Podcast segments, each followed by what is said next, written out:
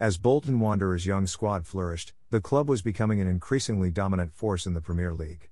The 2037 38 campaign saw us only lose once until the final two games of the season and wrapping up a third successive title. And the squad was set to become even strong in the summer of 2038. Most of our players had a relaxing summer, but 10 of them went to the 2038 World Cup in South Africa. The second round saw England knock out Brazil before some huge third round clashes. France, Holland, and Belgium knocked out Germany, Portugal, and Italy on penalties, while Spain beat holders Argentina 3 2. Belgium then beat England and France beat Holland in the quarterfinals. A bit of a shock saw Belgium beat France 1 0 in the semis as Spain thumped Croatia 4 1. I attended the final and nothing happened until Belgium scored two quick goals from an indirect free kick and a corner around the hour mark. And Belgium became world champions for the first time. But our man Marco Maniozzi came third in the goal of the tournament. Liverpool, who sacked their manager after winning the Champions League, then offered me a job interview.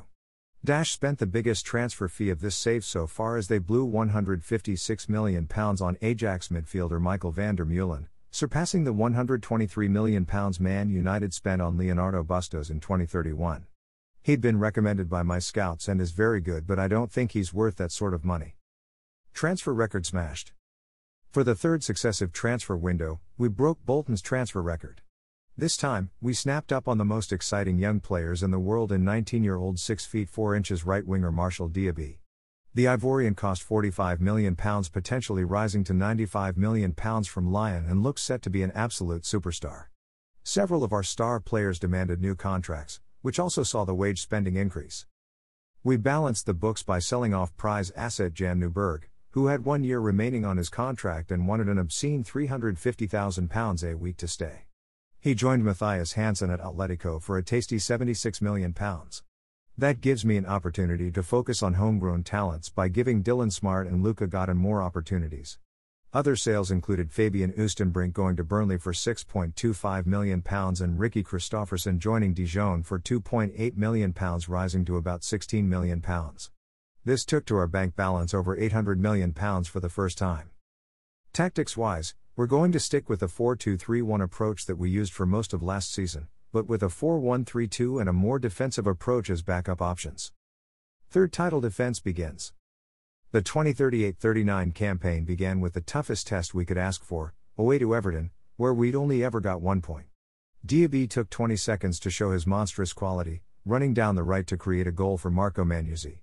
They quickly leveled but Godin sent striker Emiliano Sotomayor through to restore our lead.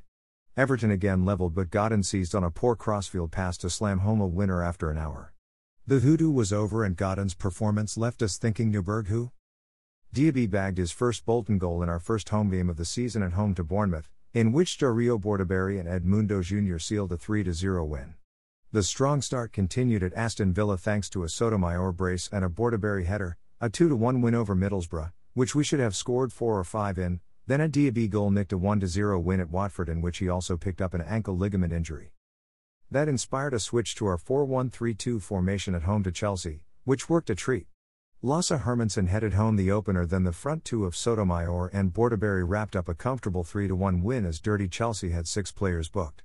The winning start ended with a 2 2 draw at West Ham thanks to a Sotomayor brace, and he scored again in a 3 1 win at Nine Man Palace. A proud day for the club saw Academy product fullback slash midfielder slash winger Jack Barlow come off the bench to score his first Bolton goal in a 2 0 win over Leicester.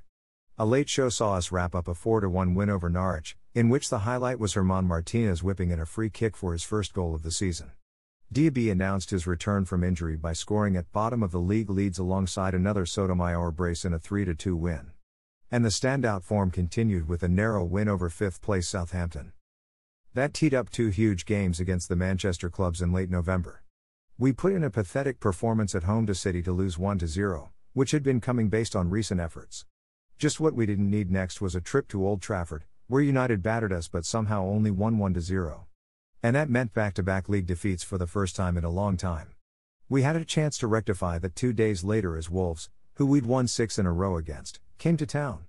It wasn't convincing, but we did beat them 3 2 with goals from Godin, who ended a 15 hour goal drought, Smart and Martinez, but somehow conceded twice from five shots and three on target. An exhausted squad then welcomed third place Arsenal, which wasn't helped by three players picking up knocks in the first half. But a Gonzalo Pereira header from a Martinez corner was enough to nick an edgy but important 1 0 win, thanks to a huge injury time save by Nikša Juranovic. And that ended Arsenal's amazing 21 game unbeaten run. A ridiculous game at West Brom saw them score three goals from their first three shots inside 13 minutes. And we lost 3 0 despite having 21 shots to their 9. Good one. That was followed by a trip to Spurs, who were bottom of the league after 17 games.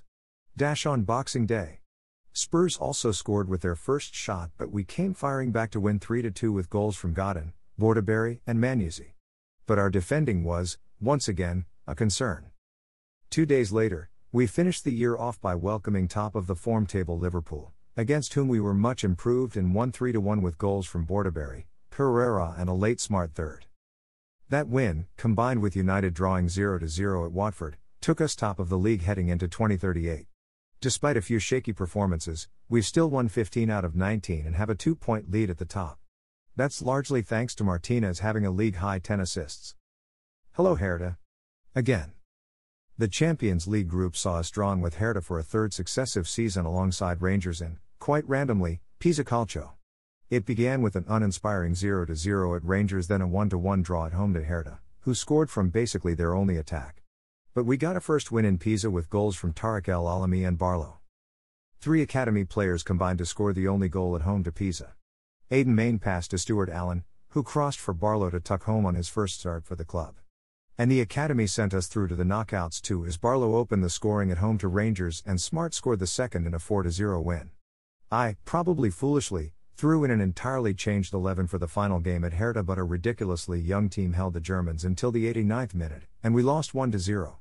I never want to face Hertha ever again. And guess who we drew in the first knockout round? Real Madrid. Again. Join us next time to see if we can manage to overcome Madrid this time and if we can wrap up a fourth successive Premier League title for Bolton Wanderers.